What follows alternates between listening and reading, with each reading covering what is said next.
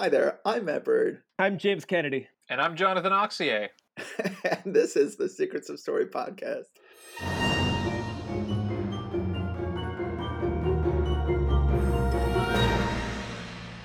Welcome, everybody. We are recording episodes more often now, and as you may have heard, we have a returning special guest. He was our first special guest, he was our second special guest, and then we've had other special guests in the meantime.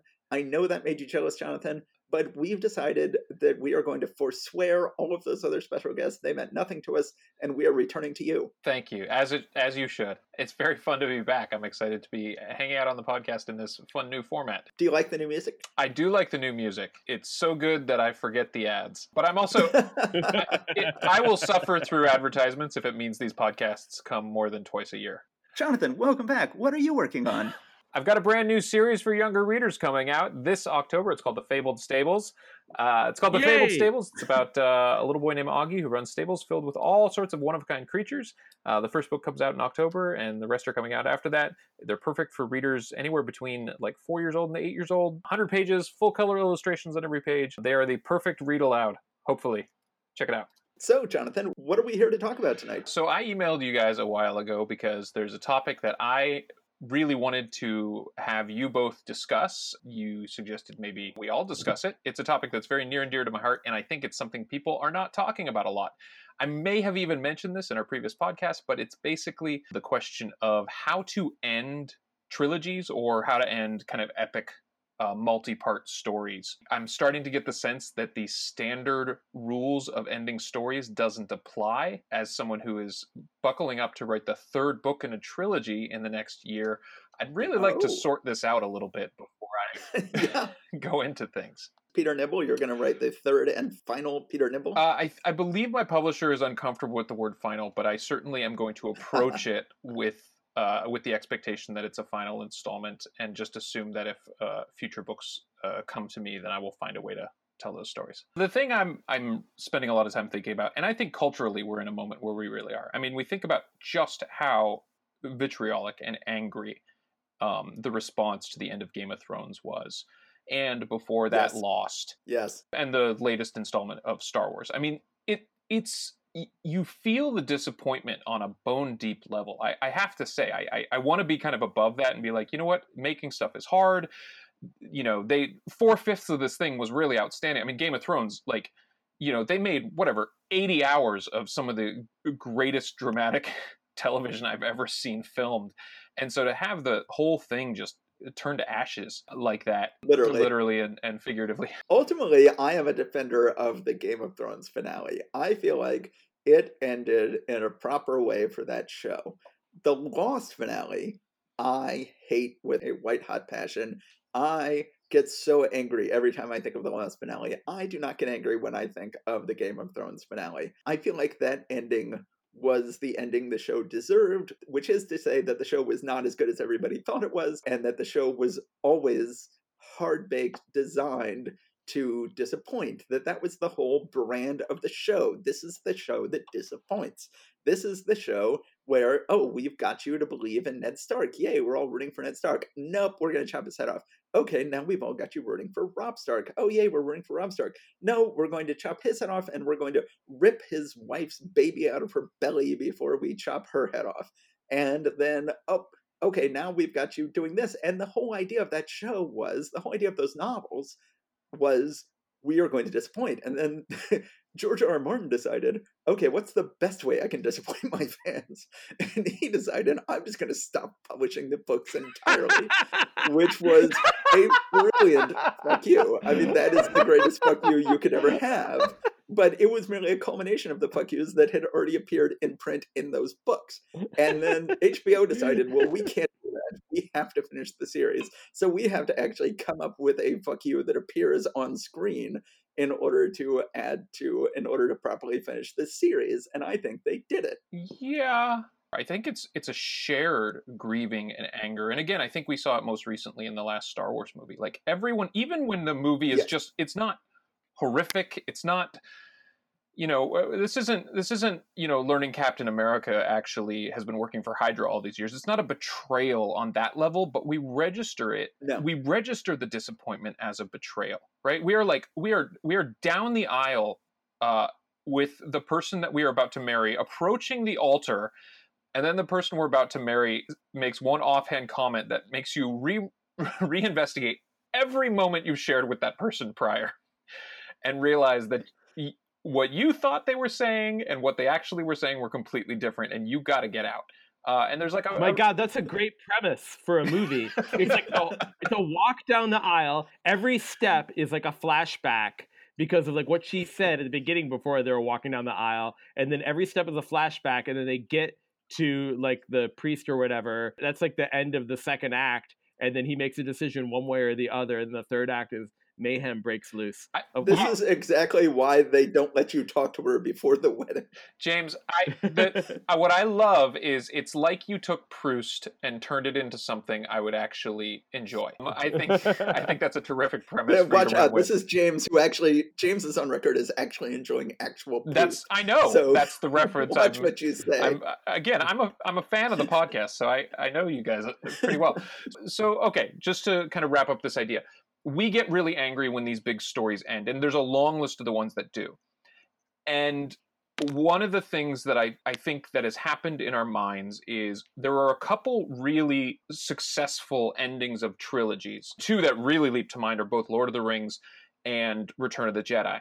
And I think we kind of got those are two of the biggest stories. I mean, in top five of like most significant, I think, uh, cultural stories of all time or of the 20th century. you wouldn't include Harry Potter there. Well, no, so Harry Potter we can get to in a second. Okay. But with those two, everyone can think of those two endings, and they work nicely. No one often like we I don't agree. remember we don't remember the minutia of like this happened, this happened, this happened, right? We don't get that Michael Arndt thing you guys were examining, a, you know, I guess a month or two ago, uh, with like we don't we don't hold all of those moments, but ultimately we get the really satisfying taste. We remember a couple key plot points, and we're like, it's not so hard, people. Just end the trilogy just land the plane. But I think what we're seeing with this failure after failure after failure, again, uh, Benioff and Weiss, there's no way they, I mean, these were incredibly skilled uh, storytellers who did something just almost unparalleled in the history of television.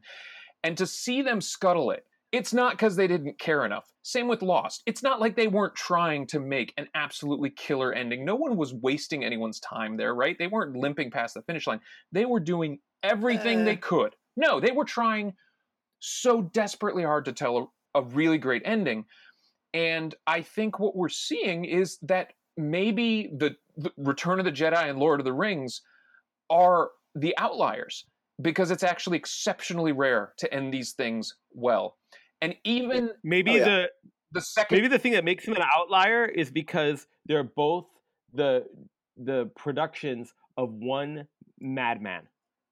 You know what I mean? A- And the only one madman can bring something across the finish line. If it's like according to a committee, it's not going to get there. I've, I've seen a lot of madmen really screw stuff up. No, but yeah, sometimes, I mean, mo- many times, a madman can fuck it up. But maybe it's a necessary but insufficient condition that it be a madman. I mean, certainly the Wachowski sisters, they did not farm out the other two Matrix movies, and those are not well regarded. But you know, I mean, I George rewatched The Matrix did- the other day. The Matrix isn't a good movie, guys. I, I was never a big fan of it myself, and I never saw the sequels. But I mean, you know, Lucas did bring in other directors for Star And Wars writers. movies two and three. Those movies are more collaborative than they're given credit for. And Uh-huh. then he did not bring in other. Yeah, that's right. He brought in other writers and directors for Star Wars two and three, and he did not bring in other writers and directors for the original trilogy, and that turned out much worse. So I think that you know Okay, the case for okay. Unalloyed genius is somewhat hurt by that. I think that Lucas compromising his vision and agreeing to collaborate with others made the original Star Wars trilogy so great. Well, he was also at the height of his powers. It hurt the prequel, the prequel trilogy quite a bit. To It wasn't the same Lucas, Lawrence but whatever. Kasdan. It wasn't the same James? Lucas. There's somebody who is when they're in their 30s and their 40s and at the height of their powers, and there's what somebody's like in their 60s and 70s when they're kind of on their way out, and those are two different people. Yeah, I mean, once you start shaving your beard in a way to make it appear you have a chin when you really don't, I think that that is a bit of a problem. Mhm.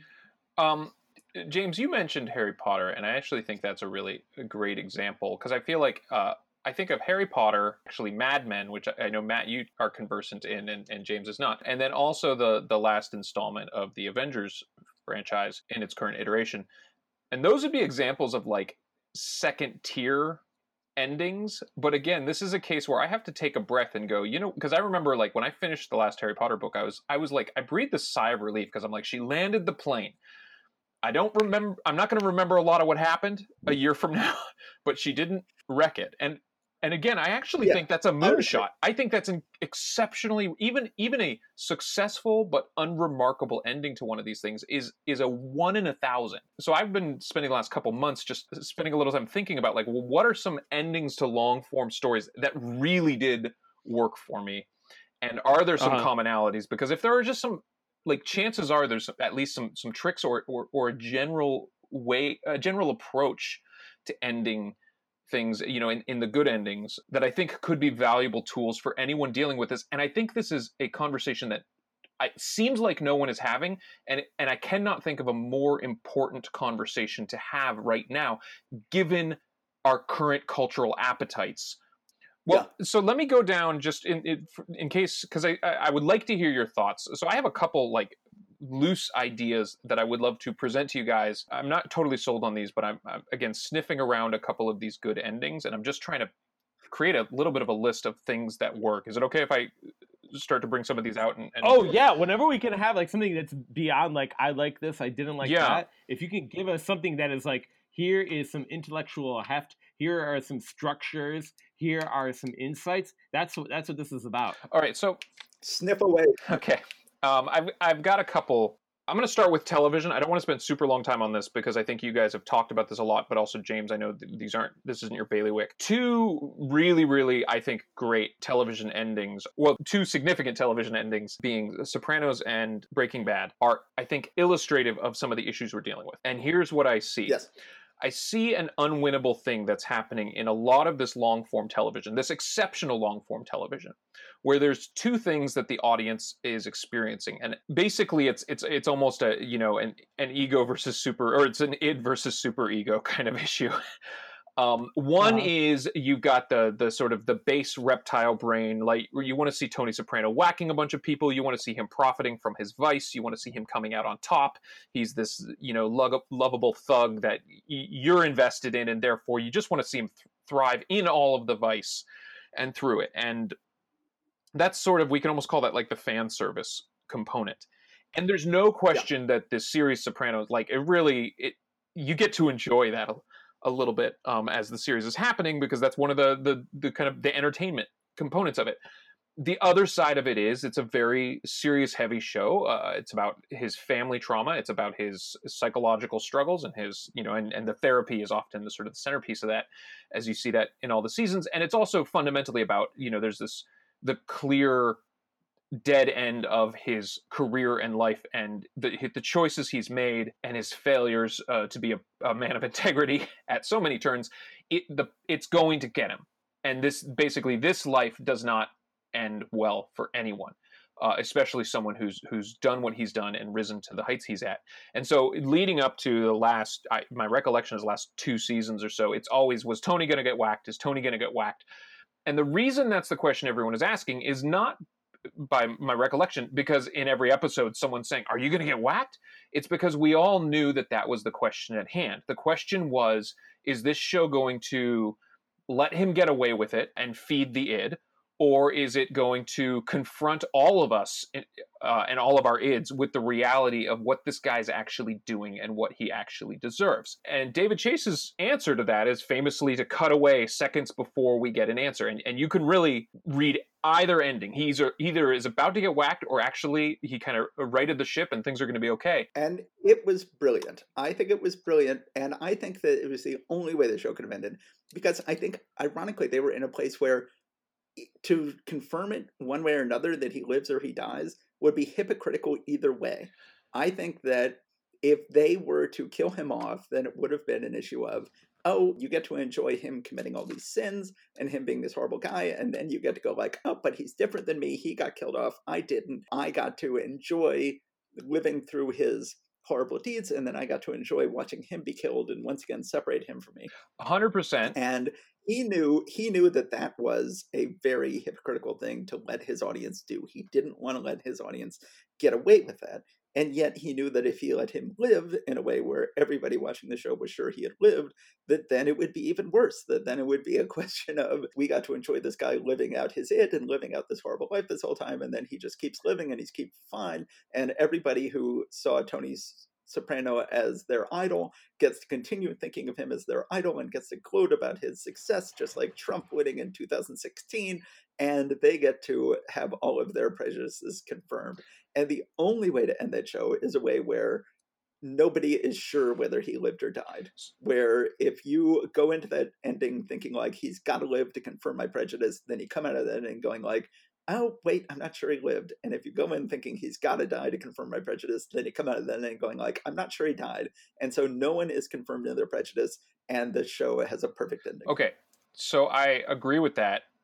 Except for one thing. I think you're making it a little complicated, and uh, you're also uh, engaging in some mind reading that I don't think is uh, fully fits. I would make it a tiny bit simpler than this idea that killing Tony somehow lets us like enjoy the bad stuff and get it and get off the hook. I think it's as simple as there's the gap between what we want and what we need. We want Tony to thrive and have fun, right? Reptile brain, the, the id, and what we need is the moral gravity of this thing to be real. Full stop. And so it's it is a you can't serve two masters thing because you either the, those things are mutually exclusive you can do one or the other and no matter which one you pick you're failing right? You can go all to the head and you're going to miss that gut right? You're going to miss the fun and the pleasure. Up until that point i would say that that is the only way to end that series but then Breaking Bad changed my mind. Basically, Breaking Bad is the opposite. So if Sopranos denies us either ending, which again was a masterful move, and I think it was infuriating to a lot of people, but it has really withstood the test of time and i and i really yeah that was interesting because people were very down on that ending when it first aired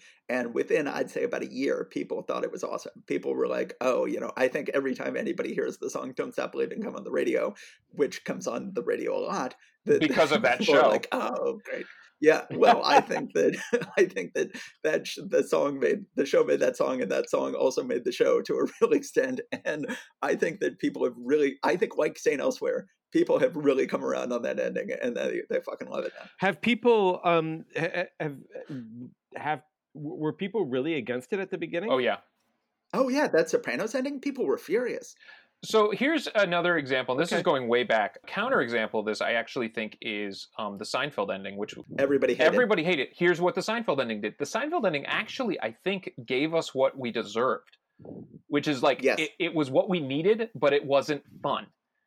It, and again, this is why I say it's not just about con- making a story do the the hefty, lofty, intellectually or morally correct thing to its universe if you fail to capture yes. the the thing that that made us fall in love in the beginning, you've also failed. Breaking Bad. Uh, That's true. Like Seinfeld, they were literally like, "You were all bad for liking these characters. These were bad characters. You should not have liked them. They belong to be in jail. We are going to recapitulate all of their sins and then put them in jail for it. And we are also therefore putting you in jail for having enjoyed watching no, this show." No, no, no, Matt. That's not why people disliked it the reason people disliked it is because that saw that show is about the minutia of urban life, the kind of the the the weird like unspoken etiquettes. The, you, you know the, the kind of like and they made it I, hold on no li, li, listen to me. the, the etiquette. no but the, the, the lines that you can't cross the lines that you have to cross even though you shouldn't things like that. But once you actually bring it into a courtroom and make it explicit and put them literally in jail it's no longer part of like I mean, obviously Seinfeld is not the real world, but when you have something that's like, oh, they spent a whole episode and they're just waiting for a table at a Chinese restaurant, that's the fundamental yes. DNA of Seinfeld. And but when you you make this kind of like ridiculous court case in, in which like the OJ lawyer is kind of accusing them of things, it breaks the reality. Every time that George Costanza was doing some kind some kind of thing with the Yankees, it was always breaking reality a bit in a way that I didn't like but it broke reality completely when they're in this big trial and they literally went to jail. It did not feel like everyday life.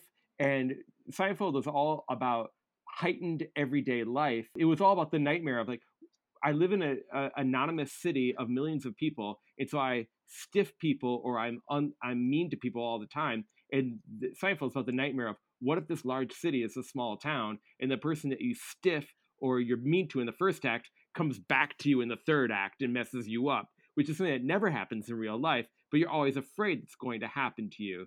Um, but it never happens to you in the city because there's millions of people. But then It- in the it- finale, they actually had them fly to a small town where they actually suffer the consequences for their actions. And, and that, but that's why hated it doesn't work because that's not the promise of the premise anymore. They made it into a different show, uh, Yeah. and, and, and not, and frankly, not as interesting. The the thing, the if you dig down into the minutia of the real, you'll always find something universal and and enjoyable. Once you ascend, quote unquote, ascend to the level of allegory or or morality play, you will fail. Yes. So what were you saying, Jonathan? but I, I want to respond to all of that stuff. I, I think again, I, I'm a little more with James on this one, but I think fundamentally, at least for me, it's much simpler. It's it's it's about the pleasure of it and the meaning of it, and and one tip too far. It was too much about its idea at the end, and there was none of the pleasure. Um, and I think James is pretty close to what some of the actual pleasure was. The only thing I would say that I thought was really remarkable about Breaking Bad, and I we may have even discussed this on a previous podcast, but basically, uh, th- there's a similar tension in Breaking Bad as there is to Sopranos, where is Walt going to get what's coming to him? Right, he he starts the series with terminal cancer. Death is on the menu for him, and then he rises to all these heights. He's consistently clever. He's outthinking people. Matt, in your blog, you've talked really wonderfully about how the pleasure of that show is every episode we get to see Walter White outsmart someone. And and you've Yes. pointed out that he, The pleasure and the pain of that show. No. Like it can, it could also be frustrating watching that show and having him always get the better of everything. But no, but you're that's the perfect. But I think you're right to identify that as the pleasure. That's what made the food taste good. It isn't what made the food nourishing, but it's what it made it taste good. What made it nourishing was the heavy moral weight of what's going on and and how real the consequences become. At the end of the series, basically what happens is I think it's the third to last episode is Ozymandias, and that's Yes. that's the moral ending to the show. That is the ethically, Yes. narratively, philosophically responsible ending where everything that needed to happen happened. But then you get a two episode, like a two parter episode at the end that's basically one more romp and it's all candy. But because it's after the Yeah. final ending, there's a complete understanding that he's not getting off the hook. But we're going to root for him one more time as he tries to contain some of the damage of the wreckage he's left behind for the people he still loves, even if he is forever separated from them and at death's door. And that was, I had never seen kind of a have your cake and eat it too situation. And the reason I think that show has, you know, and, and it's been a, a- like a decade now, right? It's truly enshrined as one of the great shows, is because it was so satisfying at the end, right? It's it's it's the thing that David Chase thought would be impossible to do, which is please everyone. And somehow Breaking Bad goes, no, we can just give everyone everything they need. And it's it's Yeah. philosophically responsible and it's crazy entertaining. And the aftertaste, those last episodes feel so good. You give yourself permission to root for him one more time because you know he's not going to get off the hook. You know there's well, yeah, well, but it was interesting because people turned that episode into another Sopranos finale because there was the fan theory that he actually froze to death in the car. Sure, maybe. Great. Good good for the internet. Whatever if we're critiquing Twitter, the 15 people that created that fan theory uh, aren't aren't are the collective unconscious or the kind of the way we've absorbed the story. Real sickos. Uh, so so that's so that's one piece of this what i'm talking about you want the list james. One list is there's two things we need to gratify and it's basically to use the food metaphor is probably the best one actually. There's the flavor and there's the uh, there's the nutritional content. And those things are often and direct odds and ultimately we really want them both. And if you can't give us uh, if they are if, if they're usually again uh, sort of mutually exclusive giving us if you can't give us both give us neither um, a lot of the endings you talk about being satisfying, um, and I think of satisfying, have that ambiguity at the end of them. Certainly, you know, you talk about Back to the Future or maybe even The Matrix. Um, so that's one piece of it is really identifying what was the pleasure appeal of the story. I need to make sure I'm not losing sight of that, and then also what is the moral weight that's actually carrying this whole story and making people really invested in it, I can't betray that either. That's that's one yeah. piece of the puzzle that I'm looking for. I don't have a clear answer on how to do it, but I at least feel like I now have a thing to look for. Another thing that I noticed, you and I emailed this about this podcast months ago, um, and I was really excited to talk about it then. And we were kicking back and forth possible trilogies that were that were good, and uh, and so I rewatched the Avengers. Um, you recommended I watch Indiana Jones and uh, and the Last Crusade, which I I thought I had never seen. It turns out I have seen it, but I think that's um, I think that's my movie review uh, in a nutshell. Is that I saw it and thought I hadn't seen it.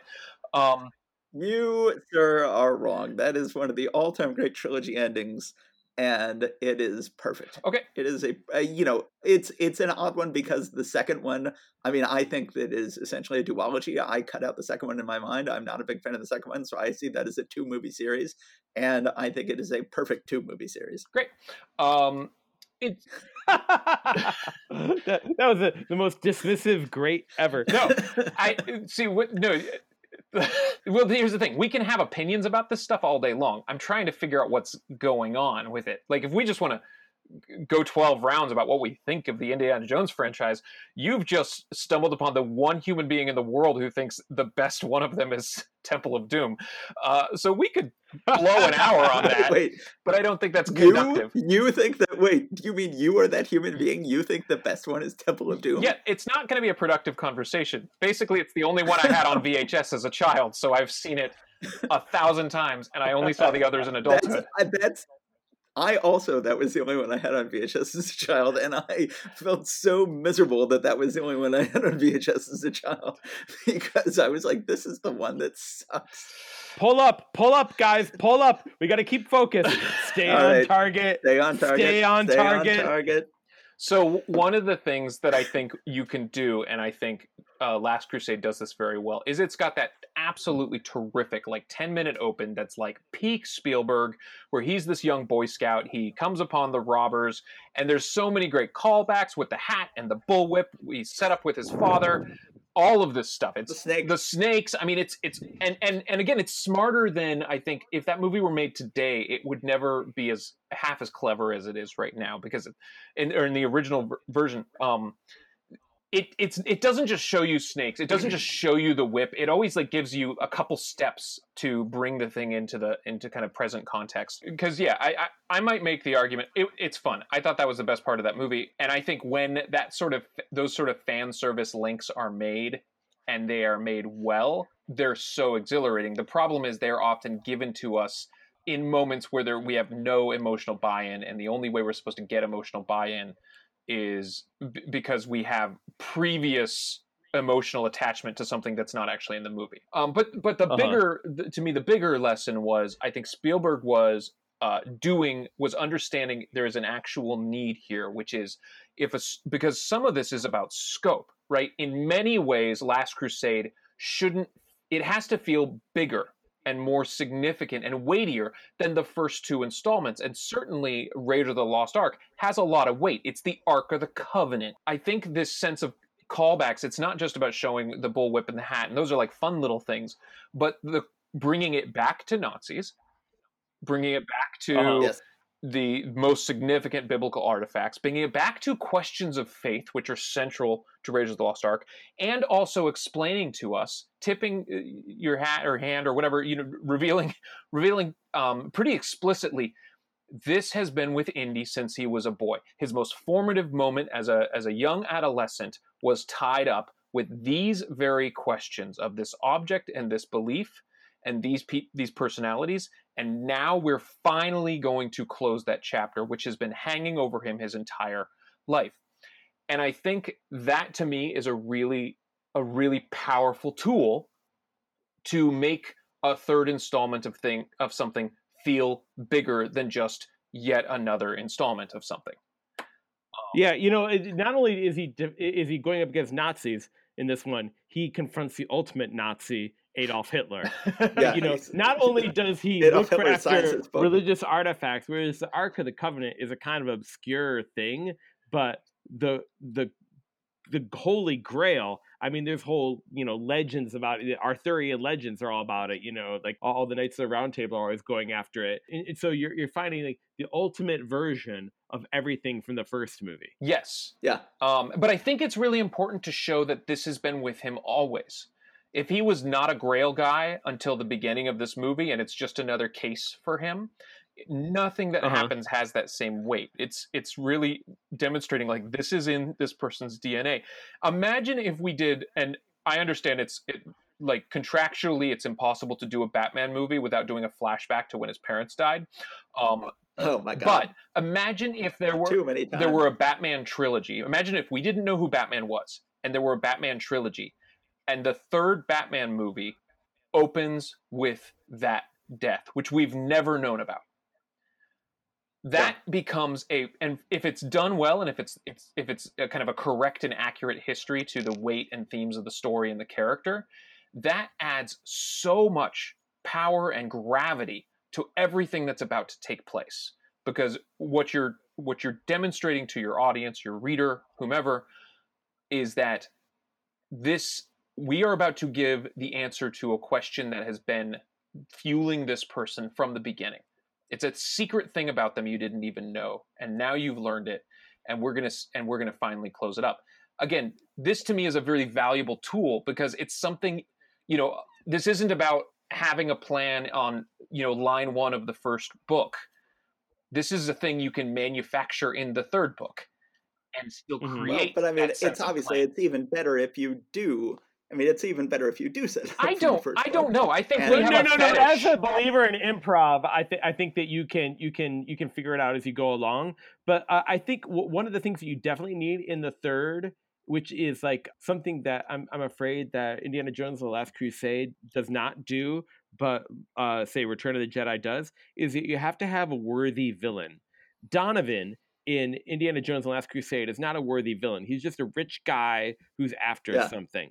Whereas there's a worthy villain in Return of the Jedi who's a heightening and an intensification, and somebody who's been hinted at, uh, like in the first two movies, the Emperor. Same thing in Lord of the Rings. We don't you really have any direct contact with Sauron. Really, even in uh, in the end of Return of the King, we don't really have contact with him. He's just always just this presence, but he's eventually, you know, taken care of. But we have to have a worthy adversary in this final wrap up thing. Uh, otherwise, it's you have something like Donovan, like some placeholder villain, and that's why, although Last Crusade is great, it's not ideal. Uh, and Yeah, that's why we think of Return of the Jedi as ideal. I think that's an, a really astute observation. And one thing is, I would point out, going to Avengers, and we can talk about that in a second. But I think not enough can be said about how how significant Thanos was as a presence, because that, historically, villains have been the weakness of almost all the Marvel movies, with the exception of the first Spider-Man, which is perfect. But Thanos was was really an exceptionally strong villain, and I think that's why he was able to carry the end of that installment. But and then Well, but I think that the key is what Indiana Jones didn't do is, I mean, the most important decision that Lucas and Kasdan made was they were like, oh shit, they realized halfway through making Empire Strikes Back, we're going to want to redeem Vader. And we can't redeem Vader if he's the only villain. And we'd better set up his boss. We'd better have a brief moment in the second movie thinking ahead if we're thinking ahead and now realizing we want to redeem him, we'd better set up that he has a boss who is a horrible guy. Wait, hold And on. If they had not, if they had not set up until we arrived in the third Star Wars movies that Vader had a boss and that there was an emperor and that this is who he is. Emperor this is what he Palpatine is like, referenced in we New would Hope. not. Yeah, yeah, and not only that, Vader has a boss in A New Hope. It's Tarkin. Well, right, but I'm saying showing him, showing the emperor Okay. in Empire Strikes Back is essential. It is absolutely Yeah. essential. They show the empire. They show the emperor in in Empire Strikes Back, Right. and it's one of the many many flaws with the third Star Wars trilogy is that suddenly they actually kill off the big bad in the second movie in the in the third Star Wars trilogy, and then they're like they very quickly have to have to scramble in the third one, and go like the Emperor's back. It's like, well, when did the Emperor come back? Oh, he came back in a trailer that we yeah, they should have had they should have had the, the the courage of their convictions and just make Kylo Ren the bad guy. Yeah. Um, yes, they should have. or Rey. I was really, I was hoping Yeah, Rey yeah. was going to become the villain and Kylo Ren would be a good guy. But again, we can't litigate that. I don't want to litigate failures because we'll be here all day. James, I think you first of all made a really good point about the significance of villains. I think one thing that I would say, and this is where Emperor Palpatine, whether or not he's referenced in New Hope, which I believe he is, and I have seen that movie over a hundred times. He is. um, uh, yeah, I The don't Emperor remember. I've seen that movie a lot of times. that's the only one I like is New Hope, but I really like it. Um, the okay, You're wrong. Wait, you don't like Empire Strikes Back? Wait, what are we even having a conversation? Why are we even dignifying you with anything? no, it's fine. No, I like Empire it. Strikes I just Back? don't love it.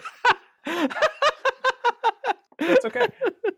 Sorry. Um, the the but the thing you're pointing out is not only is it a villain who is uh, or I would think the one thing I would add to this and this to me is is is a significant thing for me to understand at least it's not just you need a cool villain or a big powerful villain but you need a villain who actually brings into focus what this is all about and Donovan could have been that and maybe was that in in uh, Last Crusade if I could remember the details of it, but I saw it a whole month ago and it still hasn't stuck. Um, but Palpatine couldn't just be a, a bigger, beefier, scarier looking Tarkin, right? He had to be an extension of no. what Vader was going through and what uh, Luke was going through. And I think you Sauron, Yes. you're right, is is a really to me just a, a really weak and, and not compelling villain, nor are the orcs or any of the evil creatures. But the ring, which has been there from the very beginning of the story, is clearly Yeah. a terrifying and resonant antagonist. And one of the things that I think about in both Return Return of the Jedi and Return of the King, when I think about those endings, and I, I I'm I'm a little fuzzy on Return of the King, but I looked at the Wikipedia article and it confirmed this enough to let me espouse it as a theory to your millions of listeners. I think in both cases, it's taken the questions at the core of the story and pushed them farther than the audience thought to do. So up right up until the end of Return of the Jedi, there's a lot of battle about spiritual battle about what's going on inside Luke, but fundamentally we still think he's going there to have a sword fight with a bad guy and get rid of the bad guy. He's going to channel the good Yeah. force, the good energy and all of the Jedi stuff, and he's going to channel that to win a sword fight. And what we end up seeing is like no no Right. no Yeah. the fight we're having right now on the, on a moral and spiritual and phil- philosophical level, you push through that and you realize this one can't be won with a sword. It can only be won by Vader, and it can only be won through nonviolence and complete and total sacrifice of self, which is really what the Jedi want, right? And that Correct. and that's resonant and correct. Oh, that's huge and we remember that moment because it fits to the core core themes when we get to return of the king Yeah. Yeah, when Luke throws away his wet his lightsaber, it, it's it's the best part of the entire original trilogy. It's a it's a it's a confirmation of his ultimate fa- pacifism. It's why like him throwing away his lightsaber in the Last Jedi makes sense. He's not about lightsabers. and He's it's, it's showing the actual mastery of what we've been espousing this whole time right and and i think of lord of the rings from the Yeah. very beginning it's no one is above this ring no one can beat its temptation and they carry it to mordor and the the, the mountain doom or whatever it is right to the edge mount doom right right to the edge Mount of it Doom. and they still have the naive hubristic thought that the reader does too which is we get to the right trash trash bin and we can mm. drop this sucker in it and we're going to be fine. But what happens when they get to the rim? Frodo is overwhelmed with the desire for the ring. He tries to, I believe, kill his best friend for it after everything they've been through. And the only thing that stops him is Gollum biting off his finger to get the ring, dancing with glee, and then falling over the edge. And that pushed the theme and the idea of the ring and the ring's power way past. Like in my mind, I'd been like, yes, the ring is so powerful and tempting, and that's why Frodo needs to carry it up to this place and drop it off. But I never actually truly Yes. believed this idea. They kept saying the ring was sort of impossible to resist, but I, I, I actually had like a caveat where I'm like, well, except for my hero. And so the theme comes so deep in that moment. And and so when I think of both of those endings, I think what happens that's really memorable is the theme we've been sitting with and thought we had fully kind of understood and plumbed the depths of, suddenly something it punches through to another dimension or it goes in, it inceptions deeper to another level. I just literally tonight with my kids rewatched Toy Story 3, which is another exceptional ending to a trilogy. Yes. So the first two Toy Story movies, it's about uh, a toy getting left behind by a human, getting, getting abandoned and thrown to the wayside, and it's about the insecurity of that toy. And then the reason the last 10 minutes of Toy Story 3 has every adult sobbing is because it's taken this theme and totally reversed the roles. And it's about a parent letting go of a child. And suddenly the toy, who's basically been the child who's disposable Yeah. or the you know the, the object that's disposable by the all-powerful child who loves them. The child in in the first two movies, basically Andy is the parent to Woody as the child. And then we get this flip where Woody realizes that he's the one who has to let Andy go. And it's happening. Andy's doing the same thing. And there's a lot of, you know, again, there's a lot of uh, emotional complexity there because uh, every child or every parent was once a child and, you know, and, and, and these things switch back and forth. But it punched through to the deeper theme, which was letting someone go. And and I think it's so affecting Yeah. because of that. And I think if you get that part right, the villain doesn't matter. I sat down to Toy Story 3 not remembering who the villain was. And as I was watching it this time, I'm like, yeah, it's standard, very good, very funny, quality Pixar caper. But one of the things that they did do with that villain was make him a perfect mirror of Woody. When they give his backstory, he was the favorite toy of someone.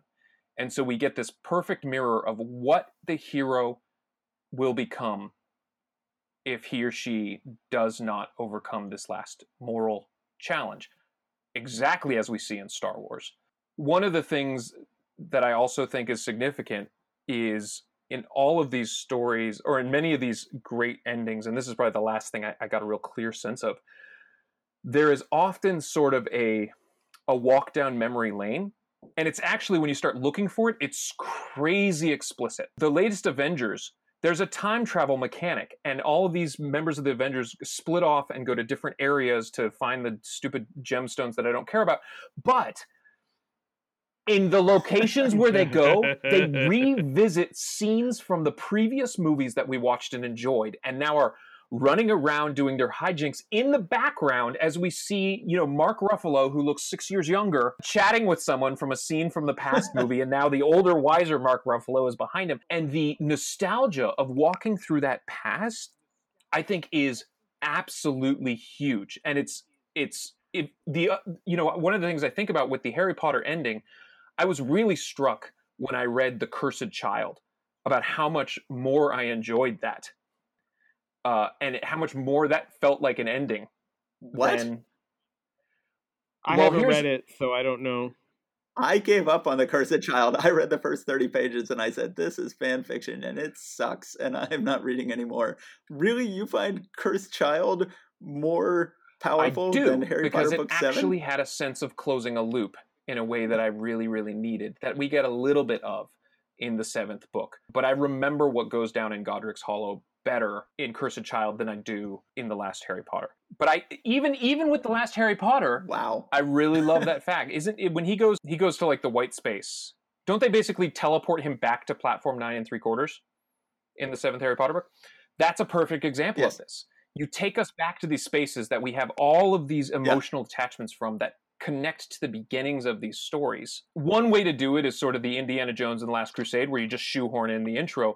But I think the even better way is to actually walk us back through this. And there's something so pleasurable and emotionally meaningful about because right we're mourning these characters. We're trying to put them away. And we're trying to find a way to say goodbye to them in a way that feels right.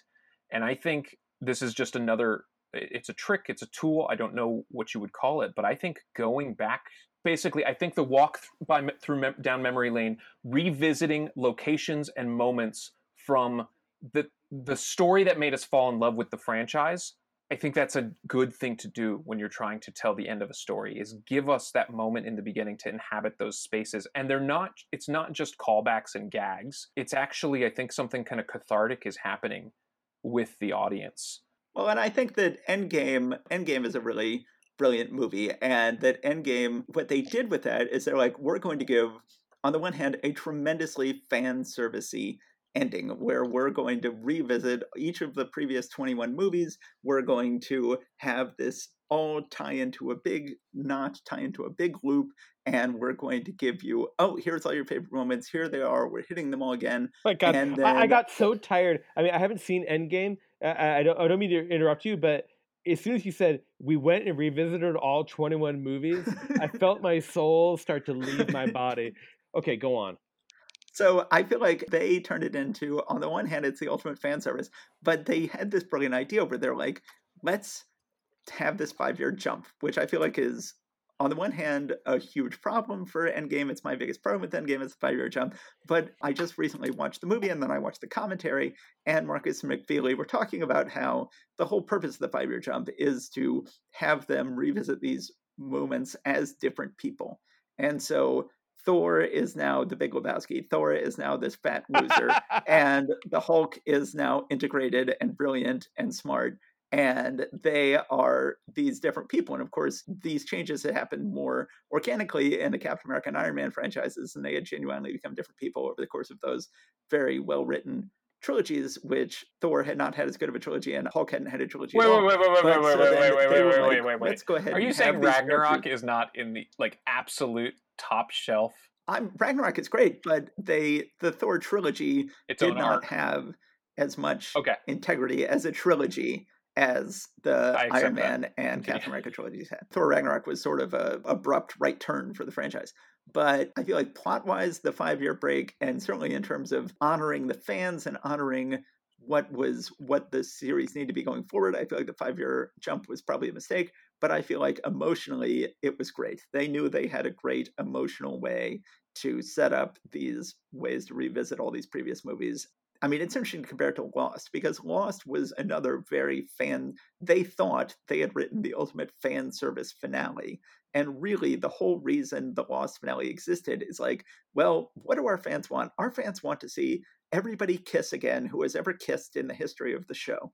So let's find a way to have them jumping around timelines, just just like in Endgame, in Lost, in the finale. Let's have them jumping around timelines so that every couple that's ever been together has been thrown back together briefly and has another chance to kiss, and then they all end up going to Unitarian heaven.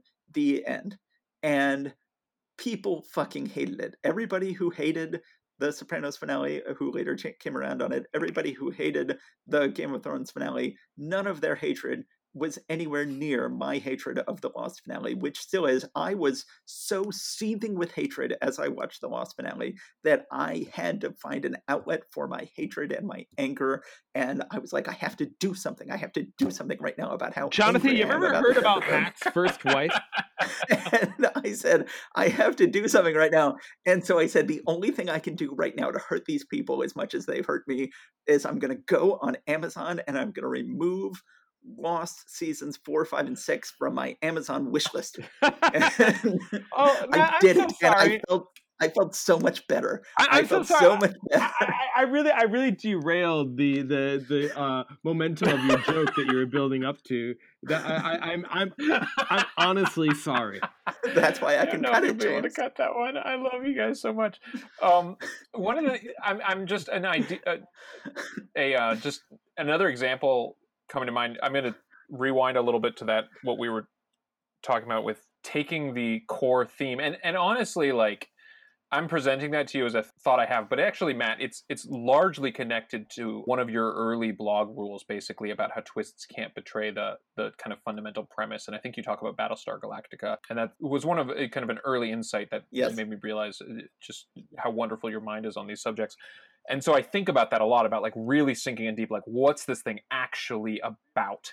and not losing sight of that and but this idea of kind of pushing it through to another level in a way that's sort of shocking. Again that's that's luke dropping the lightsaber and suddenly vader being the one um, or it's you know realizing what it means to mess with the one ring.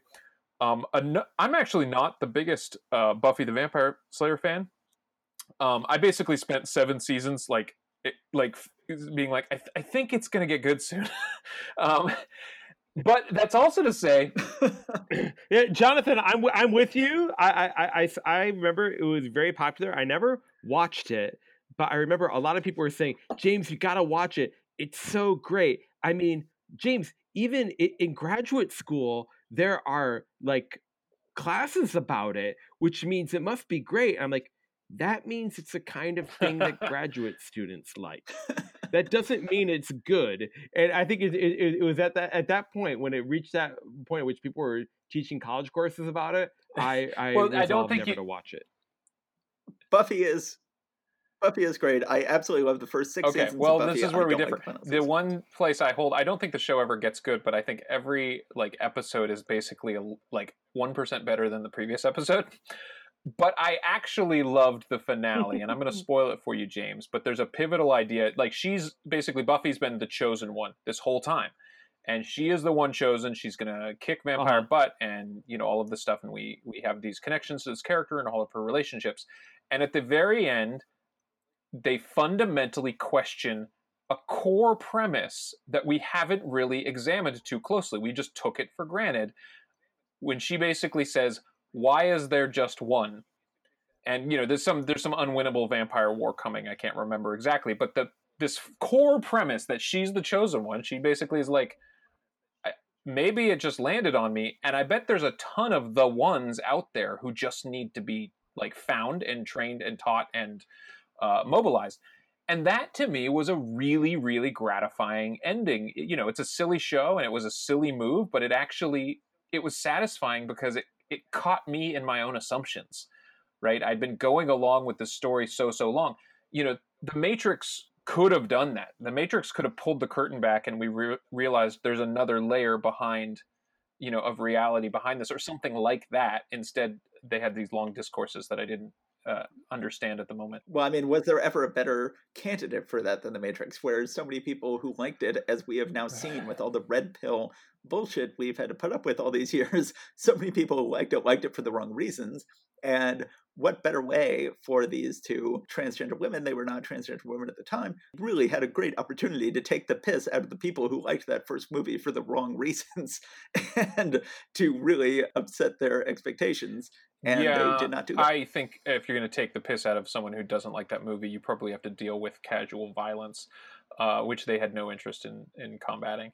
Um, but by the time they made those sequels, the first movie had helped inspire the Columbine shooting, and you would think, if for nothing else, that they would be like, "Wow, let's uh, yeah, let's take no, a step they, back and see they what we've didn't. wrought." Um, but Have we fully explored the ones that we have mentioned so far? Lord of the Rings and Return of the Jedi. I think so. We what we've we've come upon is like it has. To, what I've kind of decided is that both of those they have to touch something beyond the story. That that's my take on it. It can't be just about the mecha- the in universe mechanics. It has to touch something outside of it, right? Like like Re- Return of the Jedi, like he renounces Star Wars, you know? Like this whole thing is about wars in the stars and he kind of like he he renounces it, right? He says I'm not going to fight. The whole premise of this of these movies, I'm not going to do it. And and Lord of the Rings, you know, the it's it's about I mean it's it's it's a little bit about the ring going into Mount Doom, but really really is about it's about magic is leaving Middle Earth, right? Because there's a whole part. I mean, if we're looking thinking about the books, after they throw the ring in, if they go back to the Shire, there's a scouring of the Shire, everything like that. Uh, Frodo goes off to the Grey Havens, but it's really about magic is leaving the world and there's nothing we can do about it.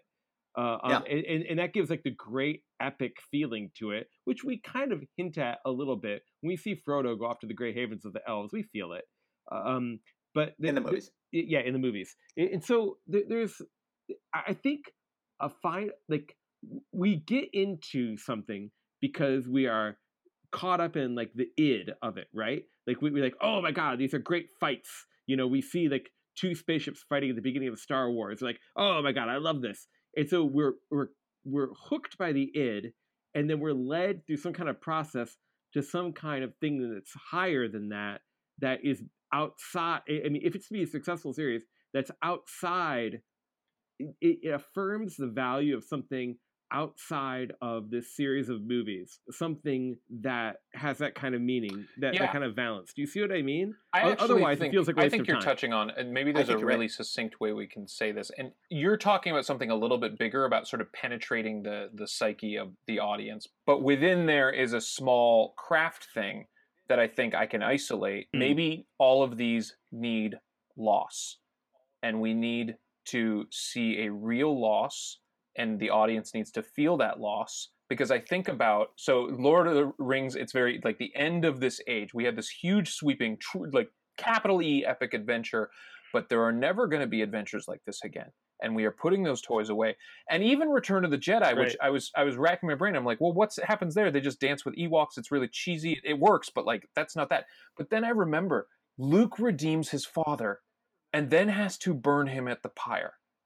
It's enormous loss. He got Right. the thing Yeah. that was the moonshot. Right? Yeah. He he redeemed Vader, he restored balance in the universe. He got his father back and now it's gone. And I think actually maybe maybe the way to say it is the thing that you're talking about James, the tool or mechanism by which you can create that is by a tangible irrevocable loss. So here's an idea that I'm thinking of now. Going back to Harry Potter many many years ago after the harry potter fina- last book happened and this is why i'm not the biggest fan of book seven honestly it was i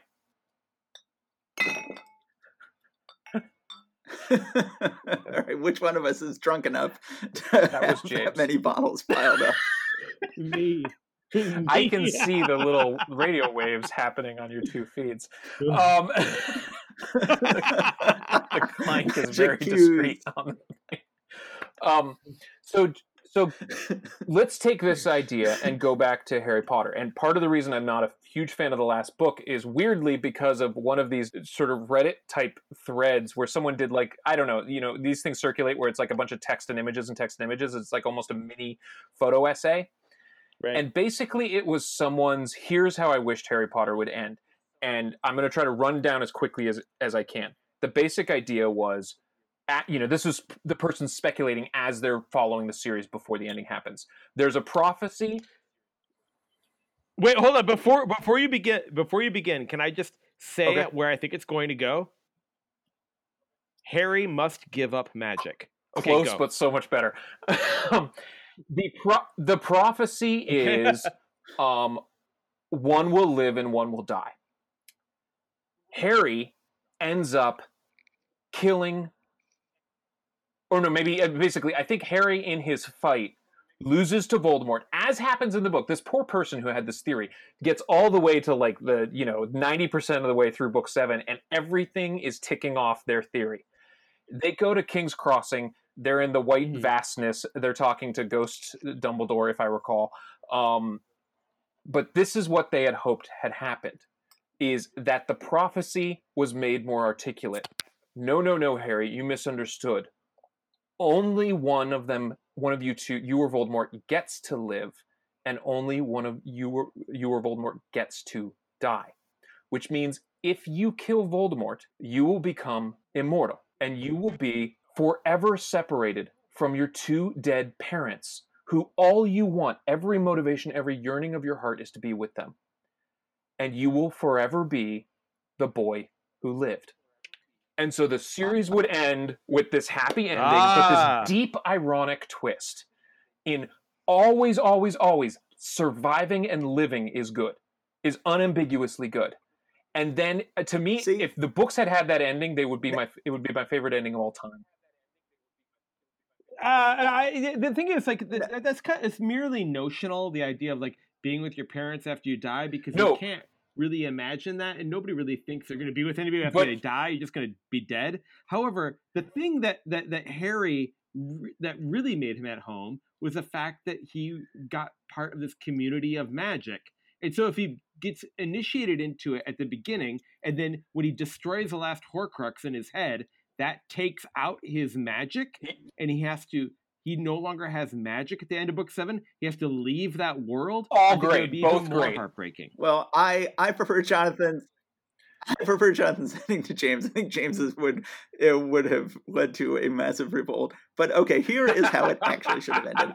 I think that they they set up that they set up this great thing, which is that the prophecy could have either been about Neville or Harry. Oh, this And is like some that- deep state shit right now. That is the perfect setup for the seventh book, and then they just dropped that. And the way I would have it end is that they found that Voldemort had broken his soul into several pieces, and the last piece of Voldemort's soul was the good part of Voldemort, and every part of him had spread off. And so after they destroy all the Horcruxes, they're left with this pitiful Voldemort who is the last remaining good part of Voldemort, who's like, "Oh my God, what have I done? I've done all these horrible things. What is going on?" And then everybody's like, well, it's still Voldemort. He's going to turn evil again. We have to kill him. And Harry's like, no, we shouldn't do it. Like Luke, he throws away the lightsaber. Says, we shouldn't kill him. And then Neville kills him. And then Neville is like, he tortured, he just killed your parents. He tortured my parents. I'm going to kill him. He kills him. And then everybody says, oh my God, all this time we thought Harry was the chosen one. We thought, well, sure, the, the prophecy could have applied to Neville, but surely it applies to Harry. Now we know that Neville was the chosen one. Harry has been completely coasting off of our goodwill all this time. Neville is acclaimed. He becomes the new Minister of Magic. Harry is seen as this guy who just completely was imitating the chosen one all these years and harry finally gets he still gets to keep this is sort of i think the, the best of both worlds i think that harry still gets to keep his magic he still gets to live as a wizard but he is no longer the chosen one he is no longer the boy who lived he is no longer the legendary figure and he finally gets to live i think the best of both worlds as a normal wizard no, no, and no. He That, gets to have his normal life, and then he becomes Defense Against the Dark Arts teacher at Hogwarts, and eventually the headmaster of Hogwarts. that that is um that was great up until Neville killing uh Voldemort. I think there has to be some kind of if you're going to make that thing, there has to be some kind of like if, if you're going to go down that road of like there's a good part of Voldemort, then we have to find some way to actually redeem that. I, I, I think that it it becomes too cynical if Neville kills Matt, him. that is It's that's perfect. a deeply No, it's not awful perfect. I mean, it's perfect as some kind of um, it's it's Yeah. no, That it is a has perfect ending. It is no you okay. good. You're the one No, who taught me again. Going back to you talking about Breaking Bad, you have to honor the things that we love about this, and that is all concept and no heart. There's nothing about that that honors. In fact, it it explicitly betrays. It it calls us all idiots for having loved Harry and been invested in him and being invested in mythology. right. No, no, No, this no. is the Harry Jonathan is Potter right trilogy. and you're wrong, Matt. This is like a over clever No. thing that you thought up in your fever dream while staring at the ceiling, masturbating. This is not a real idea. No, idea. I feel if like you read if you read this, you would have hated it. This is bad idea. That is idea. not true. Ultimately, the big problem with the ending of Harry Potter is that they said at the beginning of book one, there is an evil wizard Hitler and we have to kill him. And then at the end of book seven, they kill him. And that is profoundly unsatisfying. I think What- that they have to. Wait, stop, they stop. have to, No, you know, like said your thing. But answer this question, and I'm asking sincerely. I'm not just giving you guff. Lord of the Rings opens with you have to take this ring and drop it into Mount Doom, and then the ring gets dropped into Mount Doom. Supremely satisfying. I would not say supreme. I don't find the Okay. ending of Lord of the Rings supremely satisfying. I find the ending of Star Wars supremely satisfying. I find Lord of the Rings, know, the movie or the book? Neither. I don't find the books or the movies. Well, I, let supremely I didn't have a point, point. though. I just Okay. basically I think sometimes. So here's no. This is actually no. I do have a point. Damn it! I I changed my mind. I think Oh, it's good. absolutely essential, and this is one of my most essential metrics for whether or not I think a movie or TV show or book is good. When a scene starts, I don't want to know how it's going to end. That kind of surprise about outcomes is essential for me in scenes. I actually do not care. In fact, I love knowing how the whole story will end because that's that slow moving train wreck thing where you can't look away and you're getting sucked in because you know where it's going right it creates all this ironic distance between the characters and and the audience i i think you're using some kind of rule which is we know at the beginning of the story they're going to do x and then x happens and i think that's too simplistic absolutely. If you want to apply your formidable matt bird brain to what needs I, am not being sardonic there. Like you are very good at this. I am. You're very good at this matt. I utterly reject the simplistic criticism that at the beginning of the story there was an objective and at the end of the story the objective was obtained. If you want to get more granular and more interesting in a blog post or a future podcast i would love you to explain why sometimes when the stated objective is fulfilled as stated it works and why sometimes it fails, I think you're going to find that the difference between those two things has a lot to do with the final moments and the little pieces, kind of little pieces. It's it's it's a question of details. But but your but your big re- your well, big rejection of a story or your big critique that at the beginning they say they're going to do this and at the end they do this, I don't. I think that's not helpful to a writer, and this is the thing that I always bump into. Well, I think sometimes these big ideas aren't helpful. Well, I think it comes down to obstacle versus conflict. And I think that ultimately in Harry Potter Book 7, they're like, oh, we're getting to the ending too quickly. And I think they did the exact same thing in The Rise of Skywalker. They said, okay, let's add a bunch of obstacles at the last second. So they literally said, let's add these seven obstacles, these seven Horcruxes, none of which is going to cause us to rethink our quest in any way. None of which wrong. is going to wrong. cause us wrong. None of which is going to cause us any internal conflict. None of which is going to cause us to when doubt Ron our quest. tries to these get the thing out of the seven, out of the pond, and he sees Harry obstacles. and Hermione, and he and they're fe- and he's feeling very jealous of them. That's the part of the test of one of the Horcruxes. That is that's an ch- obstacle, not a conflict. No, that's no, that's a obstacle. conflict. That, that is not. Ron is wondering whether or not I should go back together with Harry and Hermione, and he has a true emotional conflict. It's not yes. an obstacle. He, he has, and yeah, I mean, there. Are, I'm not saying it's an emotionally flat book. It's not, but it's not ultimately something where they are ever having to question their quest. And I mean, I think the ultimate example of this is Rise of Skywalker. I like ultimately the Harry Potter finale. I think it works, but I think it could have been much deeper and much more meaningful. But the Rise of Skywalker is just awful, where it's like, oh, suddenly, yes, once again, we're getting to the ending too quickly. So we have like, oh no, we have to find these three things. We have to follow this. Right. This, this is a very this. pernicious thing in in like both Harry Potter and and the Marvel movies and Star Wars. Is just like it becomes a video game in which you have to hunt for a bunch of yes. treasures. Um, yes, and, and, and, another thing, I mean, in another in Harry Potter, like a lot of book six and book seven are all about like let's determine the provenance of a wand to make yeah. find out who's going to win. I found book seven actually extremely unsatisfying for that reason. Here, let me lay it down for you. This is what makes for a good ending. Societies gain their social cohesion through the unanimous innocent murder of somebody who we decide we're going to scapegoat with everything. And the best stories unmask that. And so in Return of the Jedi, they unmask that. Luke realizes the problem isn't the Emperor itself, it's him. It's him in his violent tendencies, and he overcomes them in yeah. Lord of the Rings, it unmasks that idea. The, the ring and Gollum and all those things.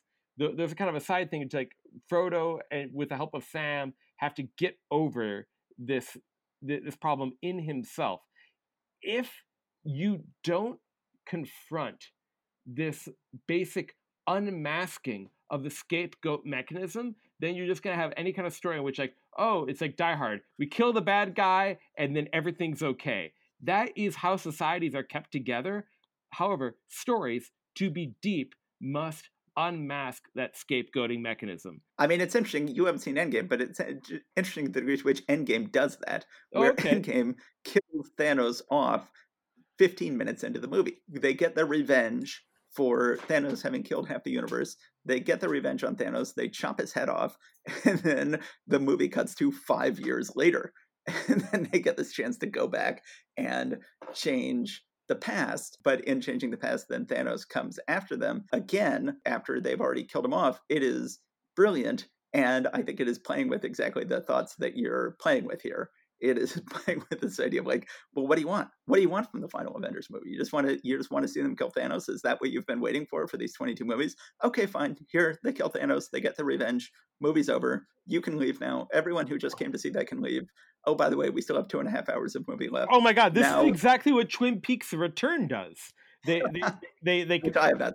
well, okay, they get to the like the second to last episode. They say, "Oh, you thought the big villain was Bob? Okay, here's a deliberately bad special effects situation in which they quote unquote kill Bob, and it's it, and they they make it almost deliberately terrible and almost unbearable to watch and you can hear david lynch saying is this what you wanted you little piggies? You little piggies? Is this what you wanted? And then after that there's the final episode which is what lynch is really after which is too deep to go into right now i haven't seen endgame so i, I can't speak to it but that Um, sounds fine So I want to jump in with some something. First of all, uh, Matt, you're again. I, I I'd like to keep it simple and just say kind of you know what you want versus what you need.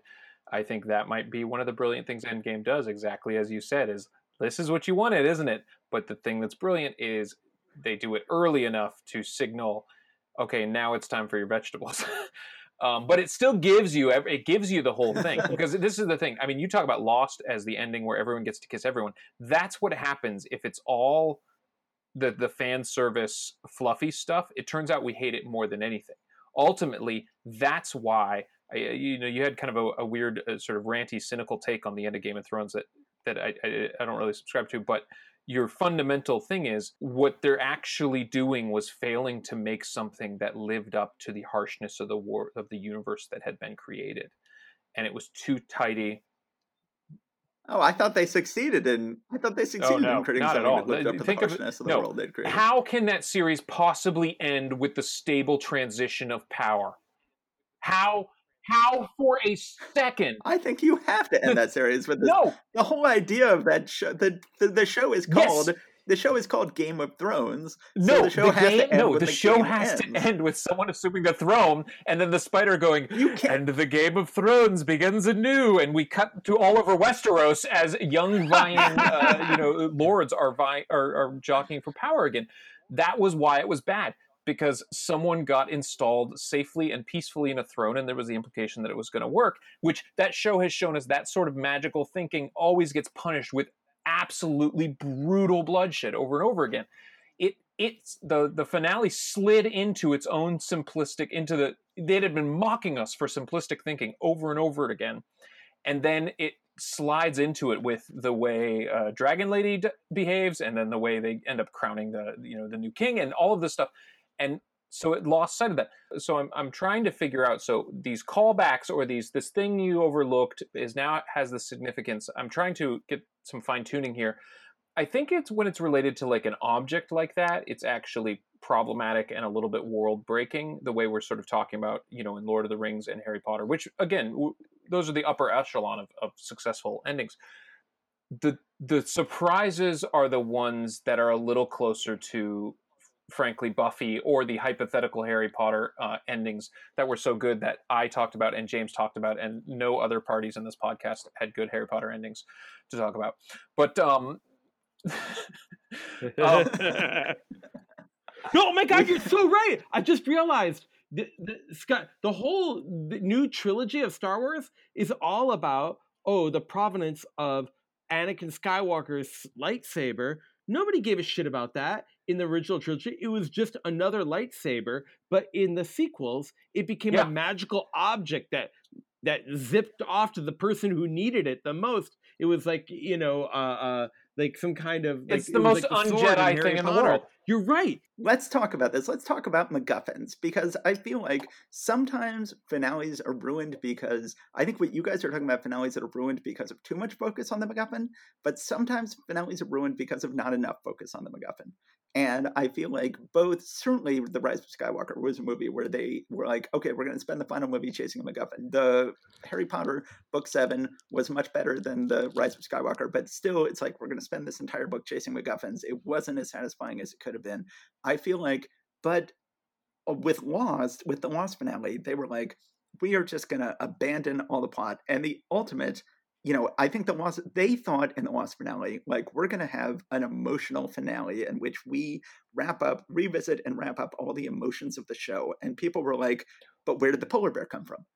that was everybody's reaction to that finale. It's like you never wrapped up And- the plot. We never found out what the plot was because you never wrapped up the plot. We hate the show, and they were really shocked. I think they were like, "We've been to film school, and we understand that readers and viewers don't actually care about the plot. They really care about the emotions." And people watch the Lost finale, and they're like, "No, we actually care about the plot, which you never wrapped up, and we're really pissed." And to me, the the Lost of books is a series of unfortunate events. you're actually in your articulation of the lost problem i think you're you're highlighting something which is um, this goes back to your battlestar galactica point and the the soul kind of never losing sight of the sole premise or idea behind a thing any other show uh, besides lost the choice they made at the end of lost was the correct choice because the characters and the relationships probably trump everything in almost any story except that lost was historically, famously, virtuosically about the mystery of the island. and so it's the one show in all Yes, human history that can't get away with that garbage of focusing on the people. Yes. Yeah. And they were shocked by that. I think that they thought, like, oh, we know you just care about emotion. It's like, no, we care about the plot. And to me, the ultimate, to me, I had never read the series of unfortunate events books when Lost happened. I guess they wrapped up around the same time. I finally went back and read all those books. I spent a year of my fucking life reading all 13 of those books to my daughter. And they spend the entire second half of that trilogy trying to get the Sugar Bowl. Have, have James, I know you have not Oh, read no. these books. Jonathan, have you read, read all a of these couple, books? but they they I No, you haven't they read all were these quite books? repetitive, and, and I felt They like spe- I read enough. Well, they got They stopped being mechanical after repetitive. book four or five. Okay. yeah, they stop being repetitive after a while. The first five or six are very repetitive, and then it becomes this massive lost like mythology epic story in which each book leads into the next. And the books then peak in quality sometime around book eight, and then they begin to lose the plot. And so they spend the entirety of books like five through 12 chasing after this sugar bowl without any explanation of why everybody wants this sugar bowl. And then in the 13th book, the sugar bowl is never mentioned. And it is the ultimate fuck you to the audience. It is the ultimate fuck you to little kids who have been reading this series for 13 books. And it is him, and it is the ultimate expression of this idea of the MacGuffin. I think that that Lemony Snicket maybe that I think you're saying that Lemony Snicket went to the same crappy film school class I did where they missed to find the MacGuffin, and he thought that nobody really cared about the MacGuffin. And I think he was being sadistic. I think that he was saying, I've all you've cared about for the last five books, all anybody has cared about, all these characters have cared about is this sugar bowl, and I've and I've been keeping you tantalized and on tenterhooks for all this time to find out why everybody wants the sugar bowl so bad, and I'm just not even going to mention it in the final book. And I think that this was a massive fuck you to the 10 year old children of America.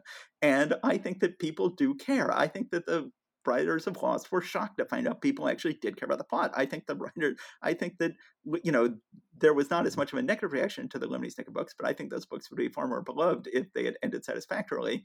And I, I think that you, both of you two would have read them if they had ended satisfactorily and they had had more of a reputation as a book that everybody has to read and finish. And I get, I was so furious. I was just as furious at the end of the Lemony Snicket books as I was at the end of Lost. every single great speculation about Lost was that they were that the island itself was purgatory, and that was probably actually the Yes. idea that some of the creators or showrunners were at least kicking around or thinking about. And then I think the internet was like, "Oh, I think the island is purgatory. I think they're all dead." And then they're like, "Shoot, no, we got to make it different." I know we're going to keep the purgatory idea, but make a third timeline that takes place off of the island. And so it was, but based that to me Uh, might have been an indication actually that like they they had been sitting on that idea and they were going to do it on the island and if it had been on the island it would have been great but they were so afraid of someone knowing their ending this is you know the same problem i think this problem actually happened with game of thrones as well my hope is that george r r martin takes his sweet sweet time and reads every single reddit theory out there just as i wish J.K. Rowling could somehow read every Reddit thread out there and reissue the seventh book with a couple tweaks. Lord of the Rings is a pretty great ending, and it's exactly as stated, but I think there's a paranoia about, oh, the ending of a big series should always have a shock. And I think maybe this is the articulation and the tool I will take away from this conversation is this the place where the shock occurs is not about plot, it's about theme. The shock of Toy Story 3 was Mm, pushing the yeah. theme of these toys being children through so that the toy is suddenly the that Woody is suddenly the parent letting go of Andy going to college. Right? That you push through to the theme that Luke has to put down the lightsaber, which we'd been taking for granted the whole time. And so I think that's where your twist is. But the plot points themselves not only can be predictable, but probably should. Well, I mean, Oh. I put it one time on the blog that it's about ascending versus descending. And do you want to end with your hero ascending or descending? Ultimately, Harry Potter sort of descends. He descends to Voldemort's level at the end of that series. And Luke ascends. Luke says, I'm going to rise above Vader's level. Harry just never does that. Harry never ascends. Jonathan, you brought us all here today. Is there any final no, thoughts uh, have? I, the thing I opened with is the thing I still think, which is that, that this is something I don't hear a lot of people talking about enough. Uh, I hope really I've planted some seeds that lead to you two having significant conversations, the fruit of which I can enjoy because I need some help. And I think a lot, a lot of writers need help. All of our three structure, kind of three act structure talk that we have, all of our standard storytelling doctrine, I don't think the same sets of rules apply here. And I think half the reason that all of these things fail is because we no one's really dealt with what what we need to do in the endings of these long stories. So I I don't feel like I've answered anything, but if if uh, if you guys can answer it, I'd be greatly appreciative. I can. I can Please. answer it.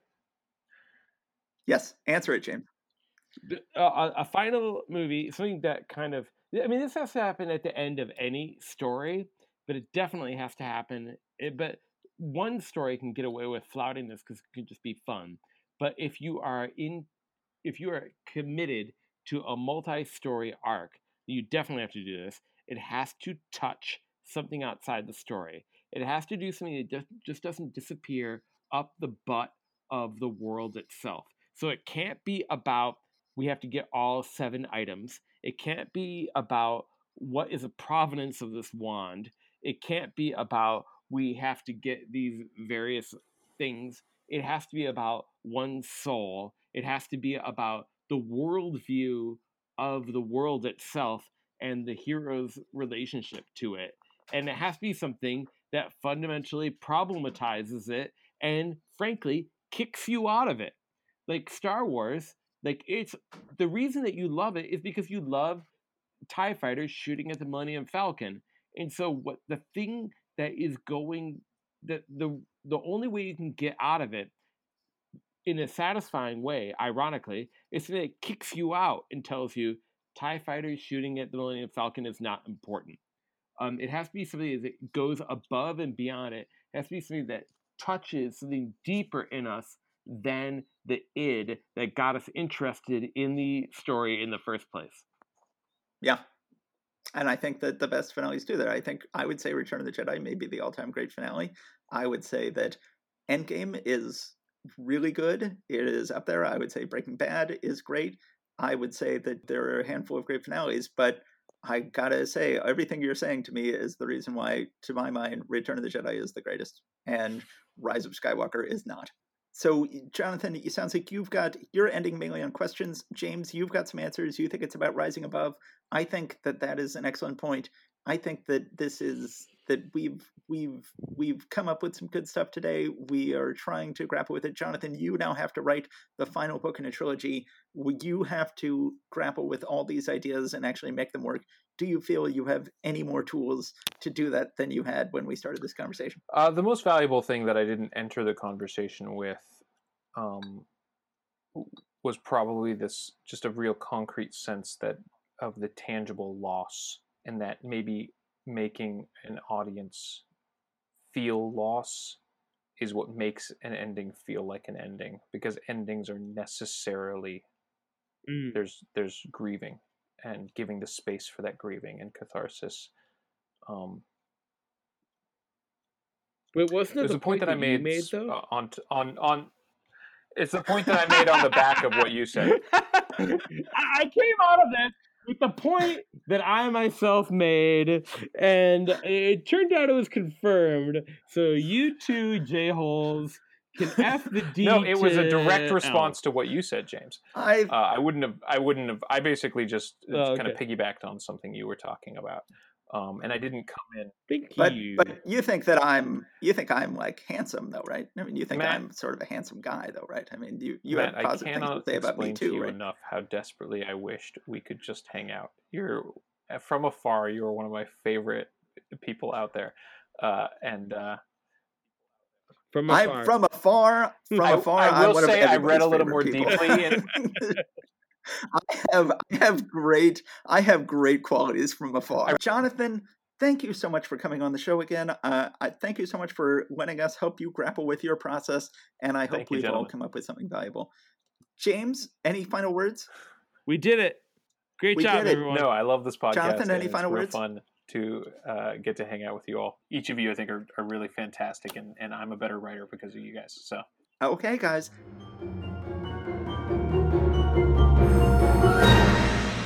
Thank you for listening to the Secrets of Story podcast. Please subscribe and rate us wherever you found us. Go to secretsofstory.com and click on the Secrets of Story podcast in the sidebar to find notes and join the discussion about this episode. Find out about James's novel The Order of Oddfish and more at jameskennedy.com. And hey, if you'd like a free audio copy of that book or my book, sign up for a free trial of Audible at our special landing page www.audibletrial.com slash secrets of story. We get a few bucks and you get a free book. We're on Twitter at Secrets of Story 1 and at I am James Kennedy. Our music is by and Kime. Our logo is by Jessica Friday. See you next time.